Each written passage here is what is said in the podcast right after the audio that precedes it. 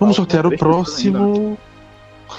Vamos sortear o próximo. Quem será? Quem será? Maoi! Maoi! Ícaro. É Hum, sua vez. Vamos trazer a galega. Deixa eu até me ajeitar. Até me ajeitar aqui. né? Meu tempo já tá rolando. Canta saga, de- canta Quando saga de um vampiro aí.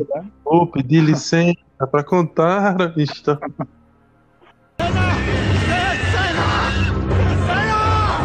Dracarys.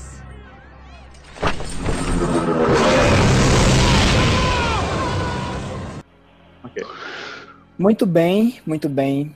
Eu queria falar que é nós que voa, bruxão.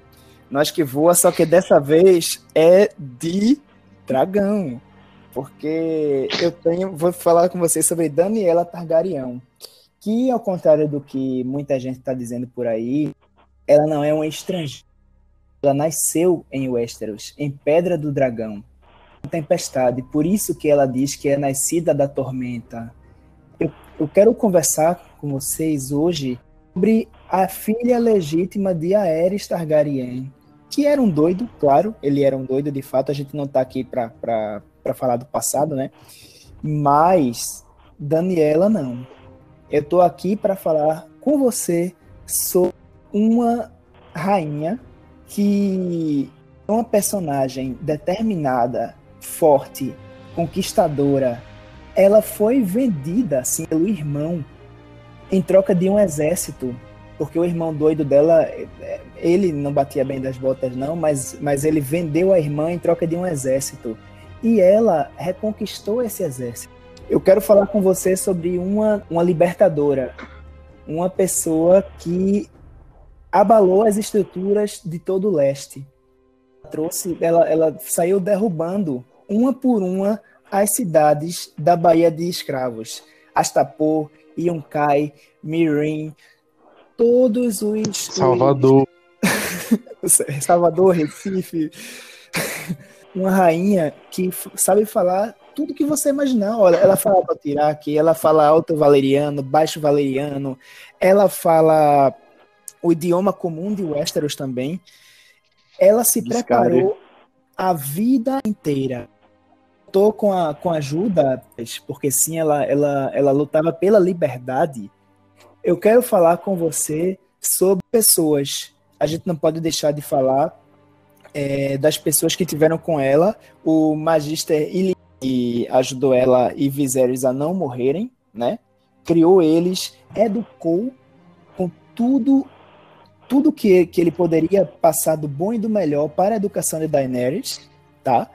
É, então ela e eu vou dizer uma coisa, não existe se Daenerys chegasse em Westeros, ela iria chegar em Westeros e levantar o nome milenar Targaryen tradicional. Ao chegar, ia certamente com apoio de diversas casas que, que, que compõem o, o reino Westerosi, certo? Um minuto. É, eu quero falar também de uma Daenerys que tem poderio militar. Poderio militar, porque ela deu à luz dragões. Ela chocou dragões após perder o seu marido. Ela deu à luz dragões e ela tem três dragões. Três dragões, eles são suficientes para ajudar a gente a deter as ameaças que vêm de além da muralha. Além disso, ela tem os Dothraki, que são grandes soldados, e tem os Imaculados, que são a melhor infantaria do mundo. Ela tem gratidão de todas as que ela passou. Com certeza é a rainha para assumir o Westeros. E acabou exatamente. O tempo exato. E Márcio.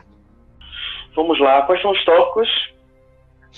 Temos sociedade, legitimidade, economia e militarismo.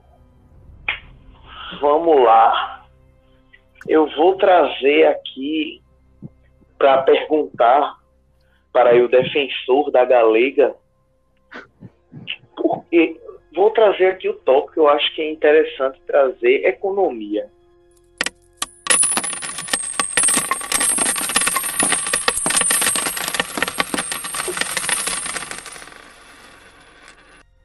Hum. Concordo que a, a sua pretensa rainha se tem libertado e trabalhado para trazer essa quebrar essa roda da escravidão, mas a gente bem sabe que ela é uma péssima administradora de longo prazo, onde ela pensa no imediatismo, mas ela não pensa no como vai se manter aquele ambiente. Então, eu gostaria de saber, ela vem com propostas novas, vem com novidades novas, É Mas- nova. como ela iria manter, é, mas como é que ela iria manter economicamente o Westeros, mudando totalmente a sociedade, sendo ela uma pessoa que não está nem familiarizada com, as com a forma que nós fazemos aqui negócios e, e nós nos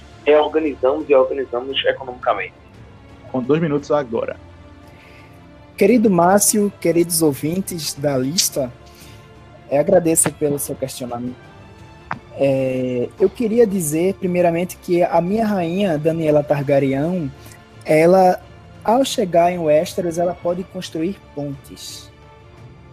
Ela tem o nome Targaryen, ela tem a legitimidade, a filha legítima de Aerys II Targaryen, que foi usurpado Jaime Lannister e, e Robert Baratheon e todo aquele povo lá que, que inventou a, a rebelião. Então, muitas e muitas pessoas, e aí você pode conferir no- nos livros também, muita gente ainda sente saudades dos, dos, dos, dos tempos idos, dos tempos de- de- da, da dinastia Targaryen.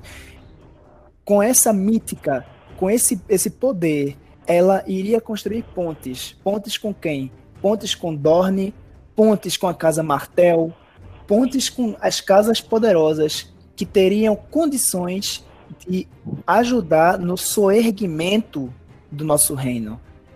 Tá certo? É, assim como ela também fez, depois de algum 30 tempo, segundos. no, ela começa pontes também lá no, no leste. Como sabemos, ela foi escorraçada e traída pelas pessoas. Ela Tem, ela pode desenvolver a capacidade de diálogo também. Muito bem. A próxima pessoa a perguntar é Gabriel. Escolho legitimidade. Pam, pam, pam. Posso fazer a pergunta? Por favor. Pode. Pois bem, é, eu estou aqui defendendo o Joffrey diante de vários golpistas. Vários golpistas. Mas todos eles, com exceção de Ícaro aqui, é, terão que concordar comigo que entre todos os cinco é, relacionados e presentes neste debate, a de Targaryen, a de Daenerys Targaryen, é o mais fácil de, de contestar sua legitimidade. Afinal, o reinado Targaryen já terminou, já foi estabelecido um novo reinado baseado na casa Baratheon, onde o meu, o meu querido Joffrey é o herdeiro e atual rei, no caso.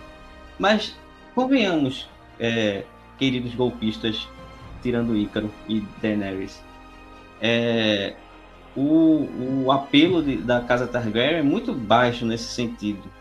Ainda mais levando em conta que a casa Targaryen ela caiu com baixa popularidade diante de um rei louco. E Daenerys, como todo mundo sabe, segue essa cartilha de loucura da casa Targaryen. Sem, Há controvérsias.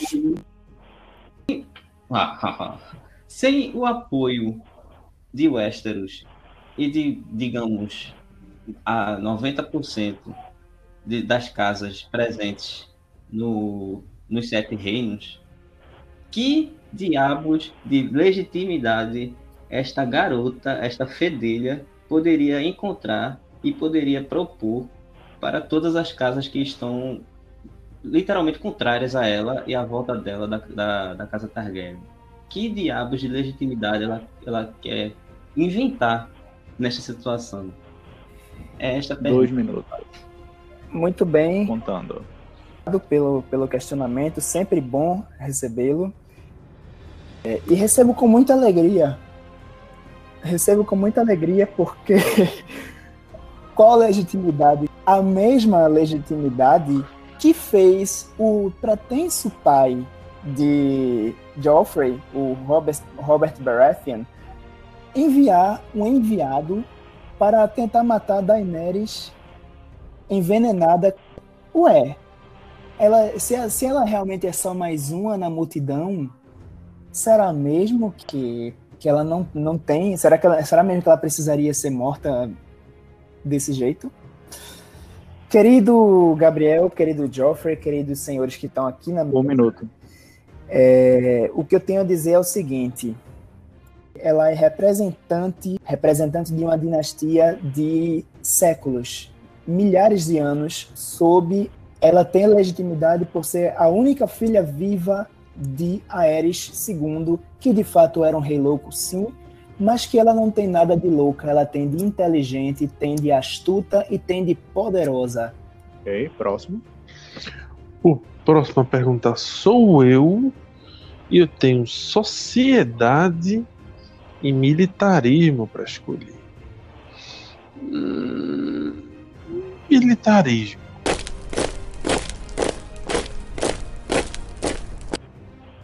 Pensando nesta criança, né? Esta criança órfã que cresceu em lares adotivos de burgueses com aspiração política, ela que comanda duas, dois tipos de exército, um feito para acabar com o outro, né?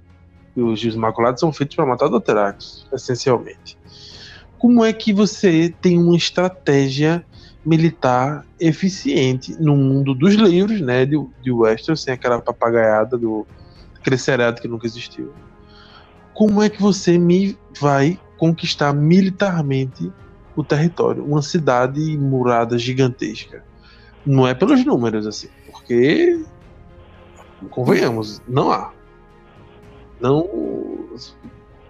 Como? Como? Me explique como? Como você vai ser um grande poder militar no outro lado do mundo, sem barco, dragões bebês ainda, você não tem cavalaria, e aí? Como? Posso? Ah, posso? Po- Eu vou dar play. Dois minutos. Querido amigo Tá zerado o tempo aqui. Tá. Vai. Querido amigo Danton, é, eu sinto que você foi um pouco triste na sua colocação, na sua, na sua questão.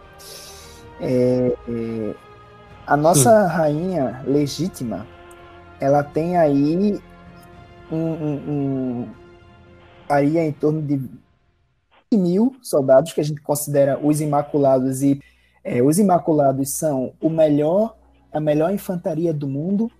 Os Dothraques em campo de batalha, o, o, os, os guerreiros mais ferozes e mais complicados de você enfrentar em campo de batalha. A cultura deles é essa.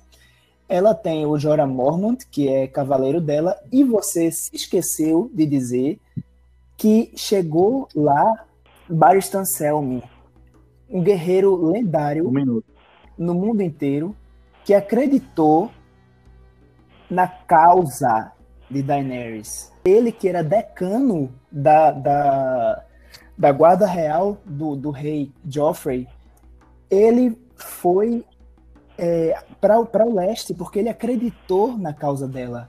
Então, é, é, querido amigo, acho que você foi um pouco triste na colocação. E ainda digo mais, ela busca a menor quantidade de sangue possível.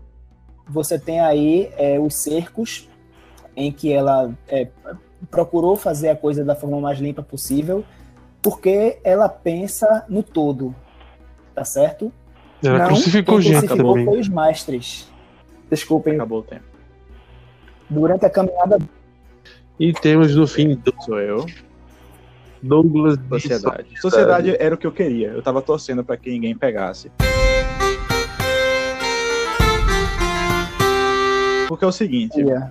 Sociedade, ex- existe uma coisa que vai ser um choque de cultura, né? Aí um abraço pro Caíto, que vai ser quando esses Dothraki, esses, esses Essosi, esse povo de Essos, chegar lá. Quando chegarem do Dothraki, com suas casas de, de palha e suas roupas de, de bode, estuprando as boas mulheres de Westeros, matando, botando fogo nas casas. Como eles diziam, vamos destruir as casas de pedra deles e vamos queimar suas, suas armaduras, destruir suas armaduras de metal.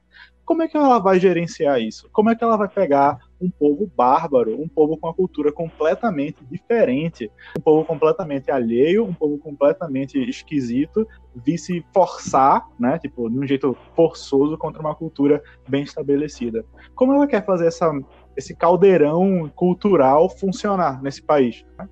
E ela, é uma, e ela é uma criança também, né? Afinal de contas, uma criança que foi levada a acreditar que podia conquistar o mundo. Então, como é que uma criança com armas perigosíssimas que foi levado a acreditar que podia conquistar o mundo, gerenciar esse choque de cultura. Em dois minutos. Bem, obrigado pelo questionamento, meu querido amigo Danglos, o único Danglos que não...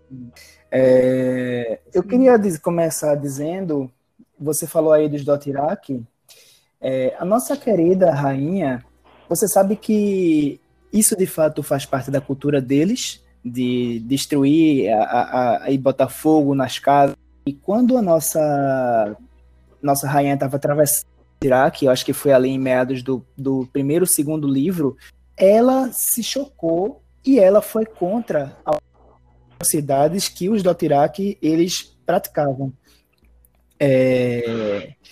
Em seguida, eu tenho a dizer o seguinte: ela foi educada à moda Westerosi.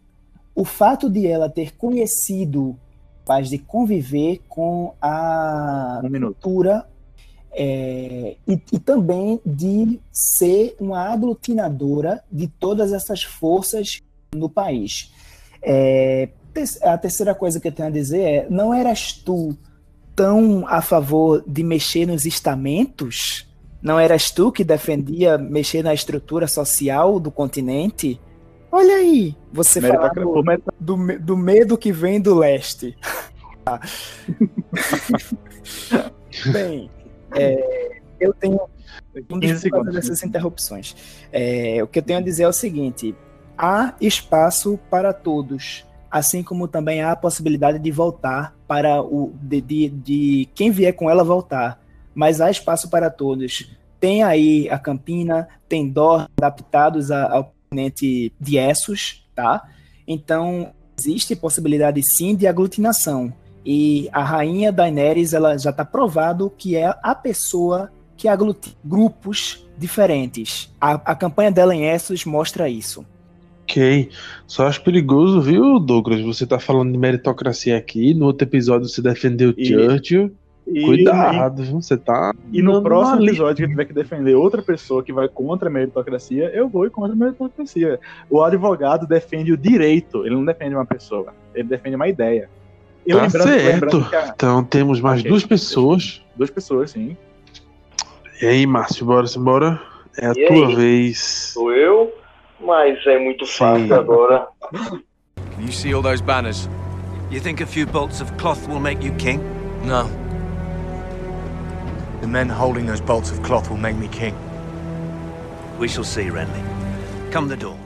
Finalmente chegou o momento de defender o verdadeiro rei dessa bagaça, porque se existe alguém que merece, é o meu cliente, o Renly Baratheon. Primeiro, acho que posso começar dizendo porque os outros não merecem, para depois é, só, né, que bater, bater em gente que já tá apanhando é muito fácil. Primeiro temos o pequeno Joffrey, galego. Temos aí a criança que, como já disseram aqui, o, a semente é forte, então claramente essa criança não é do irmão do meu cliente. Dá para se ver, não tem nenhum temperamento, nem, o, nem a índole do meu irmão, um homem honrado, do, do irmão do meu cliente. Temos aqui Stannis, que, como também já foi dito, é um homem duro, sem nenhum tato social, completamente alienado por uma religião estrangeira, negando totalmente aqui as bases religiosas da nossa cultura.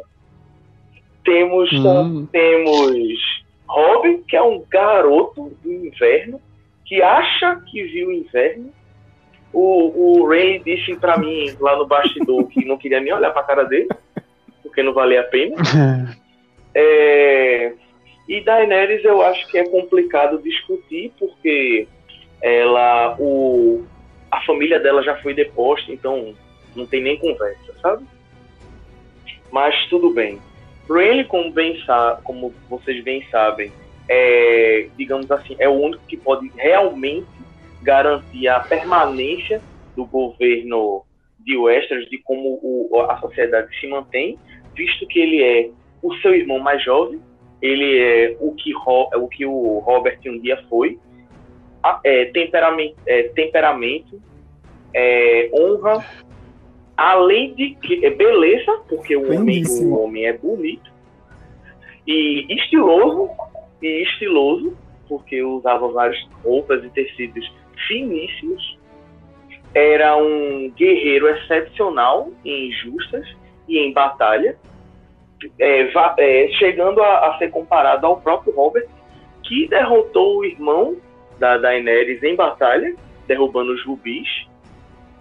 Então eu acho assim que se realmente se for para falar de alguém que mantém as tradições e que mantenha esse governo e que mesmo assim também é progressista, porque sabemos bem quem é Renly Baratheon.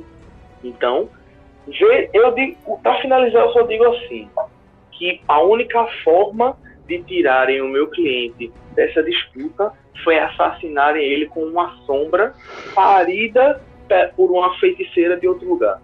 Encerro o meu Tinha dois minutos ainda. Excepcional. E dois minutos. Bom, vamos começar essa rodada de perguntas. Sem mais delongas, e a primeira pessoa a perguntar é eu mesmo. Bora! Olha que coisa boa. Vamos lá. A minha pergunta ela vai ser sobre hum, legitimidade. Por favor. Poxa, a melhor. É sempre bom. Partindo do pressuposto, querido amigo Márcio, de que os de, de, as crianças baratas de Porto Real são bastardos, que são, né, de fato.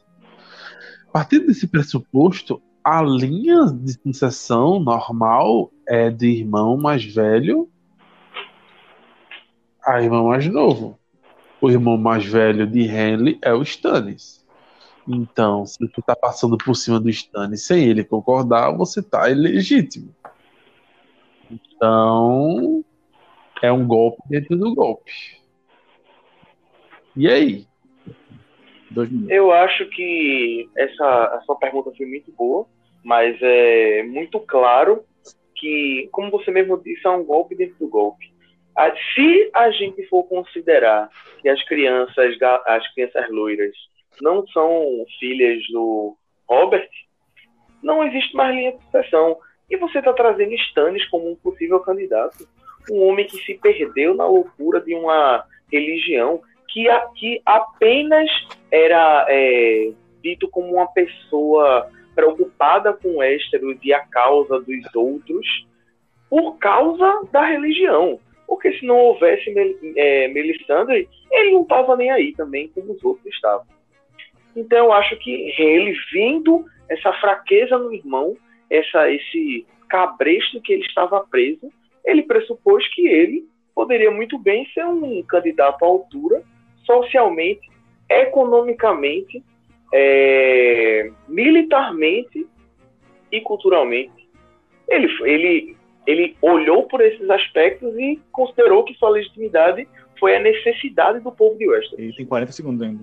E também foi o criador do, do primeiro exército LGBT, né? Com, que é a guarda Exatamente, mano, inclusivo. Ele é inclusivo. isso ele é. Isso ele, ele é. é inclusivo. O próximo é Ícaro. É, a gente sabe que um guerreiro do norte equivale a 10 guerreiros do sul, de acordo Facilmente, facilmente, porque o Fácil, norte ele é forjado no inverno. É...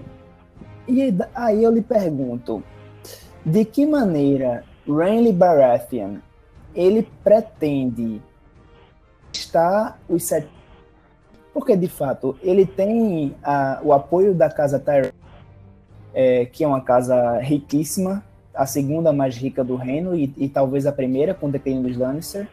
É, um, um, certo apoio da casa Martel, então ele tem muitos, muitos soldados.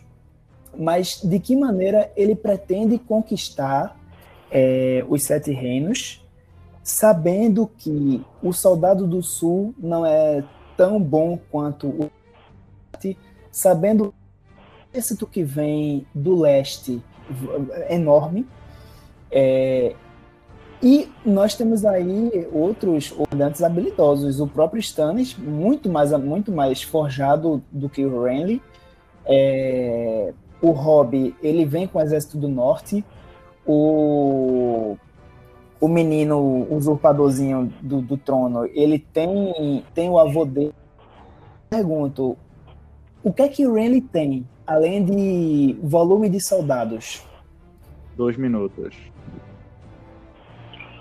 Eu acho, eu acho assim, meu querido Ícaro, concordo, seus pontos foram é, cruciais assim para o próprio Renly entender o que, em que momento ele é forte, em que ele é fraco, quais são os pontos em que ele pode trabalhar. E eu acho que o principal trabalho dele é a questão da relação social, onde ele vai procurar, onde ele poderia muito bem procurar, é, em vez de enfrentamento direto, mesmo ele contando com o poderio da Casa Martel e da Casa Tyrell, ele poderia muito bem forjar alianças no norte, onde Robb desce com raiva não dele, mas do pequeno pirralha Joffrey que cortou a cabeça de seu pai.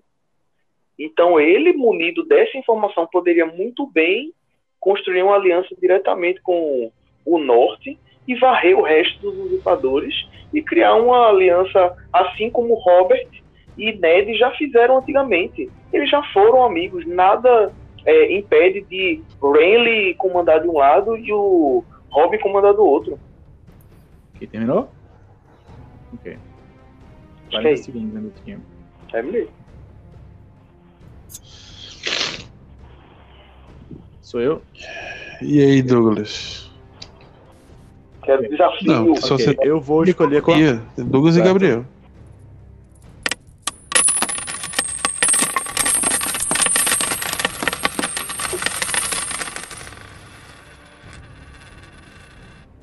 E a minha pergunta é a seguinte: a gente sabe a relação íntima, certo? Da casa Tyrell, dos, das, que não são flores, mas são ervas daninhas que estavam no jardim, né, em High Garden, e acabaram com de conseguir o seu essa posição atual que eles têm por muita enganação, muita sedução, né? Assim que eles conseguiram ascender. As pessoas que eram fracas da vontade. A gente sabe que, assim como diria Thomas Sankara, quem alimenta você, controla você. E a gente sabe também que Loras Tyrell deu uma chave de, de, ele ele usou ele usou os encantos ele a, usou boy pussy dele para conquistar para conquistar conquistar o seu o seu, seu cliente né não e... sabe aí quem era quem, né? É, então, sabendo disso, né? Sabe que eles são famosos na arte da sedução desde muito tempo atrás, certo? Como é que o, seu cliente vai estar tá nessa. Ele foi seduzido, ele caiu na, na, nos amores, nos glamores físicos de Loras e na tendência natural enganadora e sedutora que a casa dele tem. Então, não seria isso, seu cliente não estaria sendo manipulado pelos Tyrell, e na verdade será um rei Tyrell que vai colocar aí. Lembrando que o seu, o seu rei provavelmente não vai gerar herdeiros também, né? Que como o Stannis mesmo fala, é, que. Stannis fala isso, inclusive, né? Que Rand não vai gerar herdeiros. Então, e aí, como é que é isso aí? Pergunta extremamente perspicaz. Concordo com você que levou um chá, não conseguiu, mas deu um chá também então, eu acho que essa relação dele com Loras, ela é muito mais de uma amizade, uma cumplicidade, uma cumplicidade, digo mais, do que Muito amigo.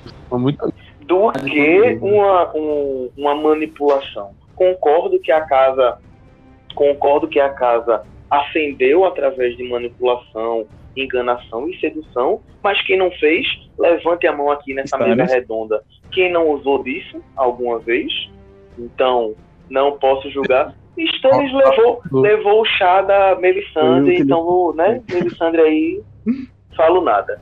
É,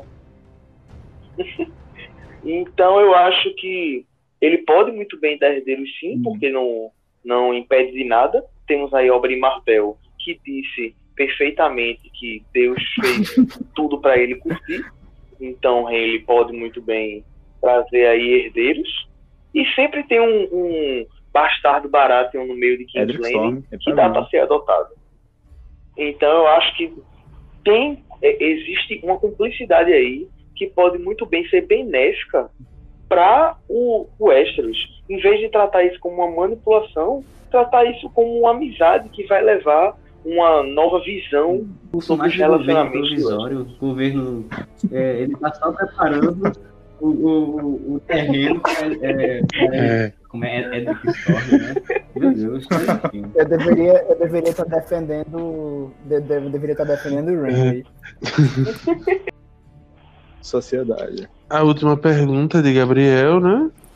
Muito bem, então sobrou para mim o tópico de cultura e sociedade, né, para Renly Baratheon.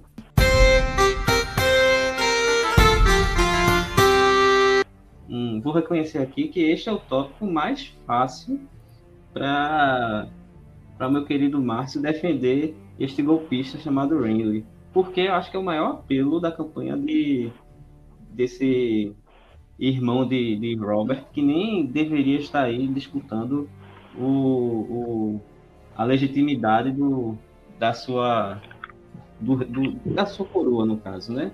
Eu só queria antes fazer um, um- um- parafrasear ninguém mais, ninguém menos que George Martin, que descreveu Renly desta forma.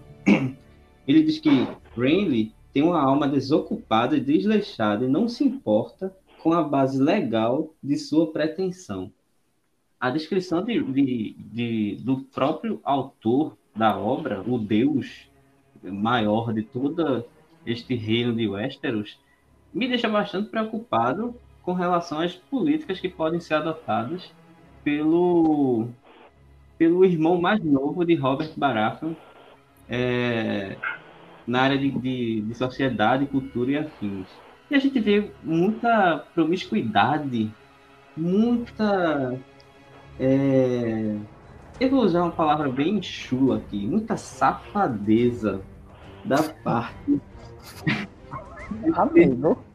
deste, Não. deste reizinho, esse Não. reizinho sua trupe é, da casa Tyrell com esse indigno chamado Loras Tyrell. Eu pergunto, é esta a influência cultural que ele quer trazer para as tradições culturais já estabelecidas, presentes na, em Westeros, em todos os sete Lembrando que, É isso que o Renly tem. Ele tem livros de pornografia, lembrando disso, só pra lembrar. Um garoto presunçoso, veja só, um garoto presunçoso, vaidoso, impetuoso, um garoto que agia por impulso, é isso que a gente quer. Tudo diferente, claro, do meu querido Joffrey, completamente antagônico a essas descrições.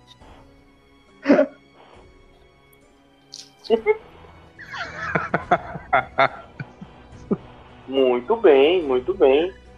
Eu gostaria de começar falando que quem passou metade da sua fala defendendo não o seu cliente, mas o avô dele foi você. Onde você disse que o, o Tywin era, Tywin era representação importante para a vida de Joffrey. E eu digo mesmo, se tudo isso que você falou de, de Rayleigh é verdade, porque ele não me disse. Mas se for verdade, ele pode muito bem mudar. Se Rob, Robert se tornou um rei, o Rayleigh também se tornará. E fora isso, ele pode ter uma mão do rei que lhe ajude, que realmente esteja lá para ele. Loras vai ser uma ótima mão do rei, vai ser uma mão- do rei que ajuda, que é companheira, que segura o peso de ser um rei para ele. E o que você chama de safadeza, eu chamo de amor livre. É isso. E vamos para o fim, para o último defensável, que sou eu mesmo. Você tem cinco minutos. O, o meu querido Valendo. Rob The King of the North!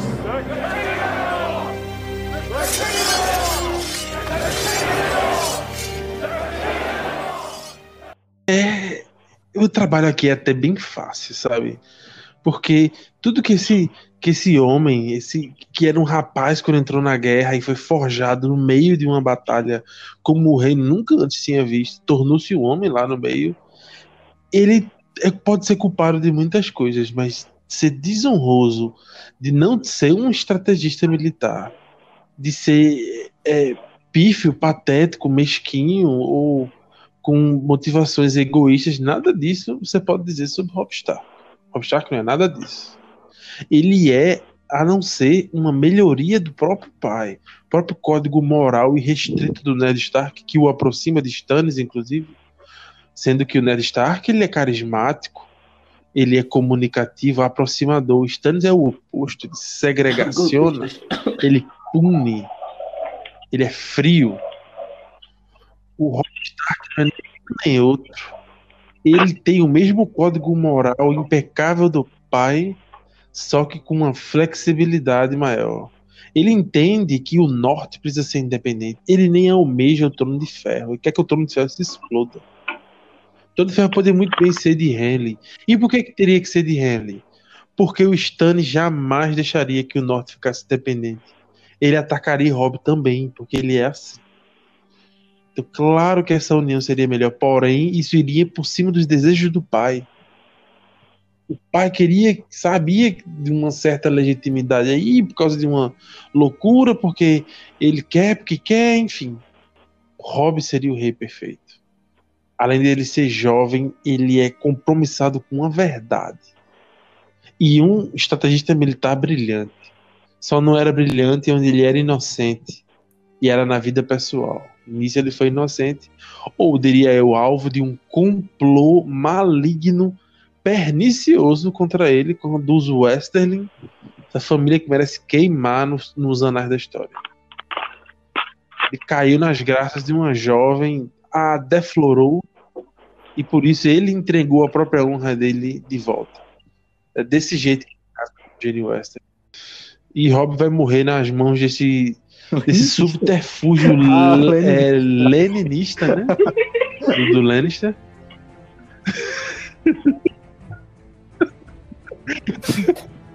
desse subterfúgio leninista de um velho coroca de um um lorde com nome de casa de show pernambucana, Rose Beltrão, e e tudo isso para angariar um poder que nunca ia ficar na mão de ninguém. Então o Robin era o, o rei do norte perfeito. Ele seria um rei de Westeros maravilhoso, entenderia os problemas de todo mundo, ele cresceria melhor ainda do que ele estava. Se tornaria diplomático, um general brilhante. Ele não perdeu nenhuma batalha. Ele humilhou Jaime Lannister com as duas mãos. Jaime Lannister tinha duas mãos quando ele foi humilhado. Ele humilhou Tywin também. Ambos, ele humilhou pai e filho. E, claro, ele não ouviu os conselhos da mãe, isso é um defeito dele. Ele foi muito inocente, ele ainda era realmente muito jovem para isso. Mas ele teria sido impecável. E tem um filho vivo, né?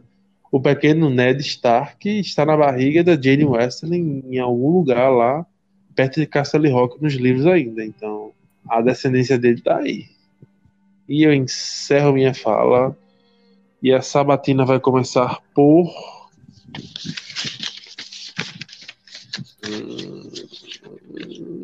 Eu ver Gabriel. eu vou escolher. Veja só, eu vou, eu vou em legitimidade. Pronto, Hum. porque o meu grande questionamento aqui é que todos os, os envolvidos até agora na discussão, eles têm como objetivo a obtenção do trono de ferro. Ou, em outras palavras, eles querem se tornar o rei de Westeros. Mas o nosso querido amigo, quer dizer, amigo não, o nosso querido golpista Rob Stark, a pretensão dele é um tanto diferente. Ele não, não está preocupado, como você bem falou na introdução, no trono de ferro. Ele pode, você falou até que ah, pode até ser Renly, qualquer um, assentar no trono de ferro, contanto que é, o rei do norte, o, o norte é, se separe, né, e tenha um, um único rei. É,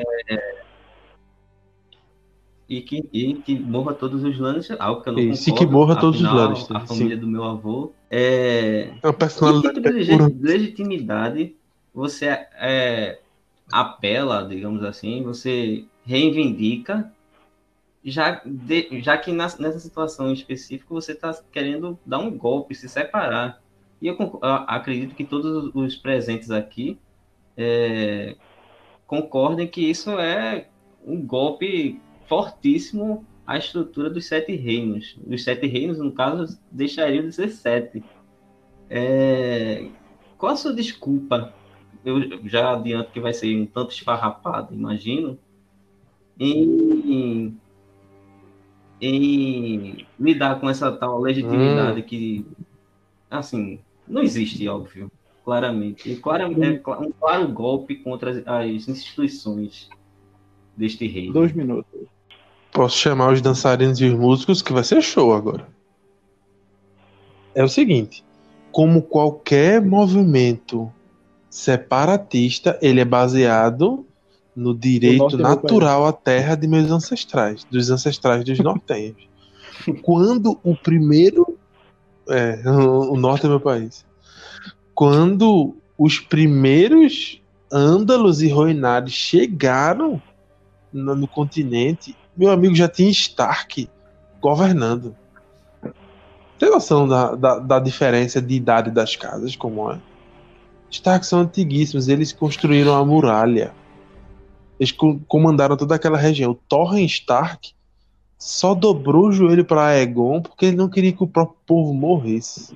Porque ele é uma posição muito de- é, muito desvantajosa para dragões. Se ele fosse feito Dorne, ele, teria, ele não teria dobrado o joelho, ele teria descido o cacete. O direito é todo nosso. O direito é todo dos Stark, sempre foi. Acabou? Os outros seis reinos que lutam. Mas enfim. Eu não aí. comprei. Terminei. Isso tá legitimando o discurso de paulista, de paulista separatista. O próximo a perguntar Eu, é Ícaro. Ícaro, Sociedade militar, sociedade ou economia? Eu vou em sociedade.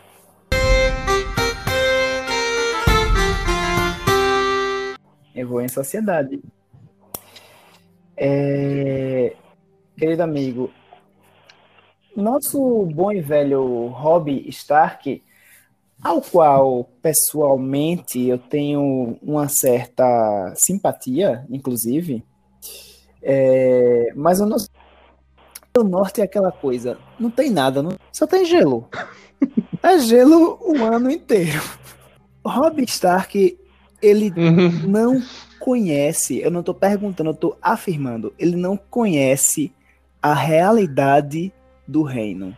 Ele, aquele menino de inverno, que é de inverno não, menino de verão, porque o inverno está criado naquele mundinho, é, matando coelho e, e- e- e- saindo para caçar e, criando lobo.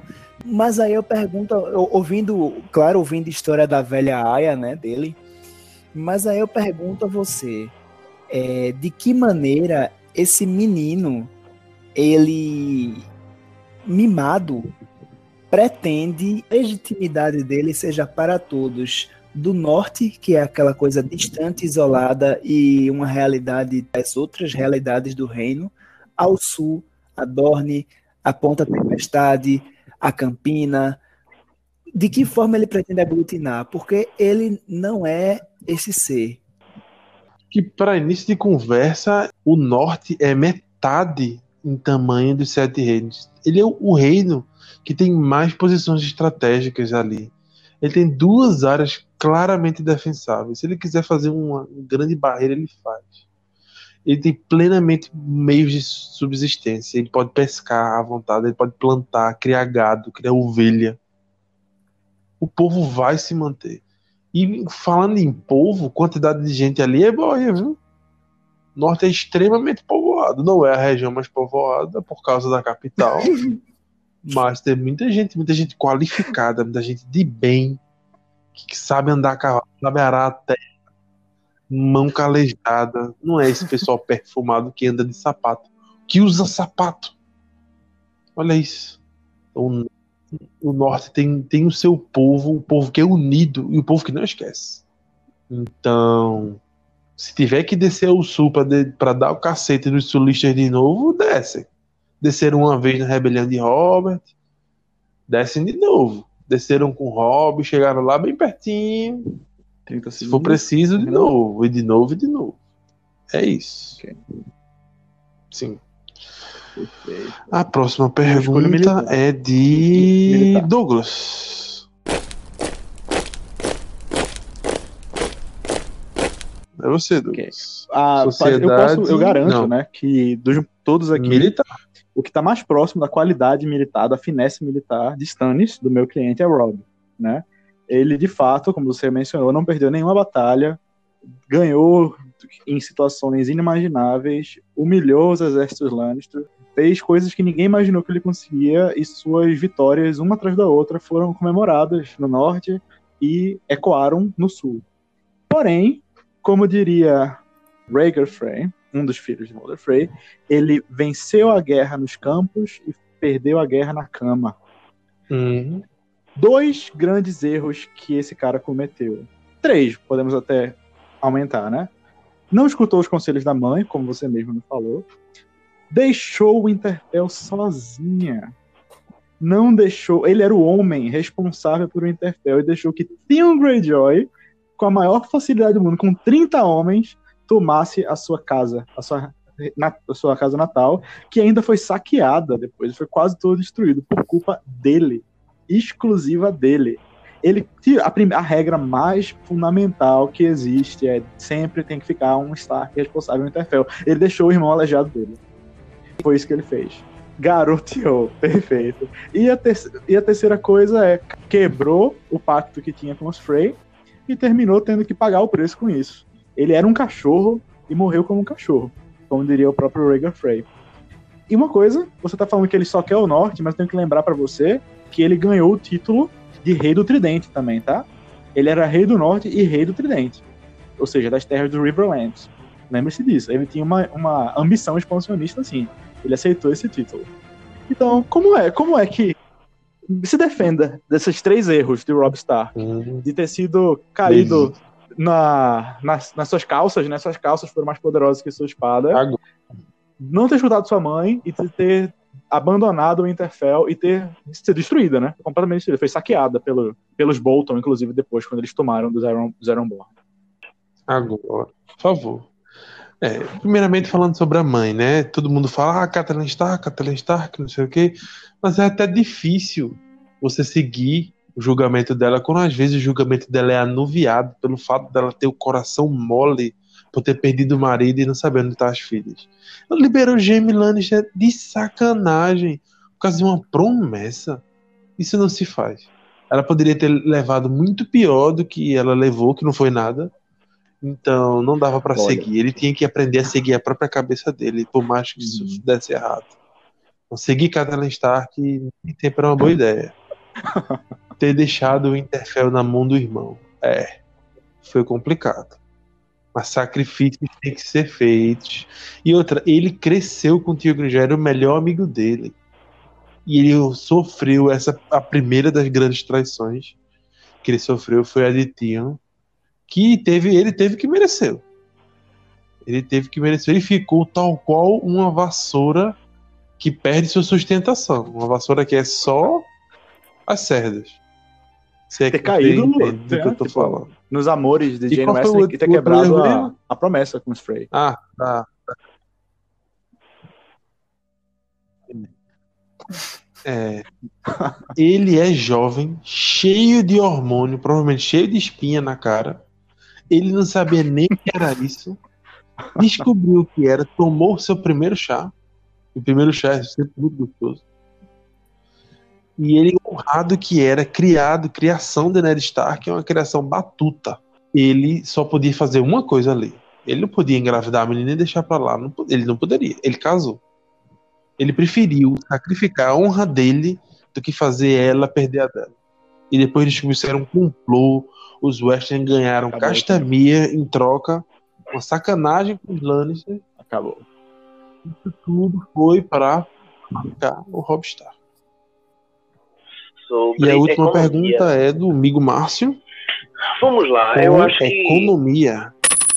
considerando tudo que já foi discutido aqui sobre os erros de Hobby, eu volto naquilo que nosso companheiro Douglas aqui trouxe sobre como é, Hobby iria manter-se economicamente, visto que ele estava em estado de guerra, estava exaurindo não só os cofres da sua casa, como das suas casas, são- como das casas que serviam a eles, tanto que os lords estavam preocupados sobre essa, essa guerra expansionista, onde ele pretendia ir até Kingsland e eles não concordavam com essa ideia.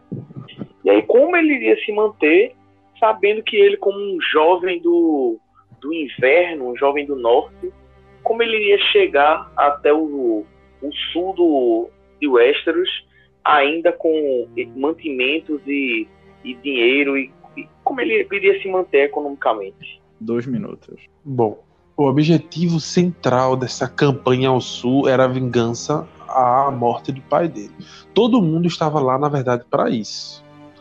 Até teve até disputas da- no início, antes de ele ser proclamado rei do norte, de, de se eles iriam seguir Robin mesmo ou não. E, enfim, deu no que deu, todo mundo seguiu, porque ele era realmente um pequeno gênio. O objetivo dele era matar quem matou o pai dele, e ele teria conseguido caso não tivesse tropeçado naquilo tudo. Ele teria conseguido mais ainda. Ele teria feito com que Porto Real tivesse caído se não fosse Edmund Tully, o imbecil, que é seu tio, ter atacado prematuramente uma das tropas de Tywin, fazendo eles entenderem um movimento de afunilamento que ele estava fazendo, que ia prender Tywin nas terras de Frey, impedindo que ele fosse resgatar a cidade das mãos de Stannis. Isso ia acontecer. Edmund Tully. Edmund Tully pagou por isso. Ficou lá acorrentado. Está acorrentado nesse momento e ninguém sabe por quanto tempo. Provavelmente depois de ter engravidado a, a Rosalind Frey. E esse foi um erro que não pode ser atribuído a, Robb. Foi um erro do Edmund, que ele pagou o pato no fim.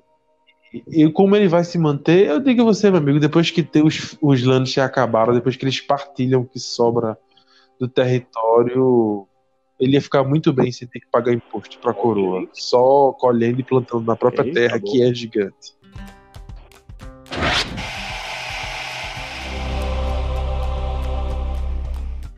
E é isso, querido ouvinte, pequeno aldeão, nobre ou espada juramentada. Se você chegou até aqui, muito obrigado.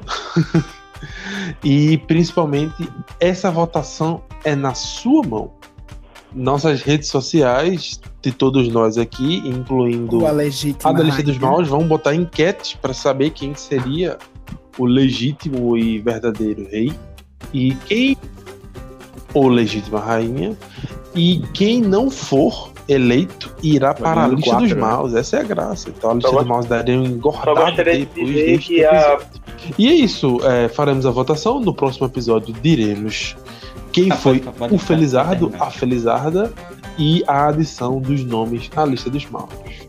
Eu acho que eu quero agradecer a oportunidade e dizer que Rayleigh é o melhor porque ele no livro é muito melhor do que na série. Nossa. Faço, Nossa, faço Nossa. suas as minhas palavras, que porque a, a da Ah, é.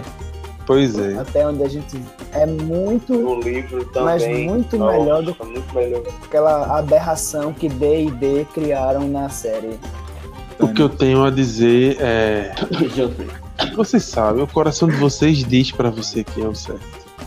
Ok. Eu não tenho, eu não tenho que fazer propaganda. Ah, É isso, pessoal. Muito obrigado Tchau. por estar, está aqui conosco ah. novamente e um abraço.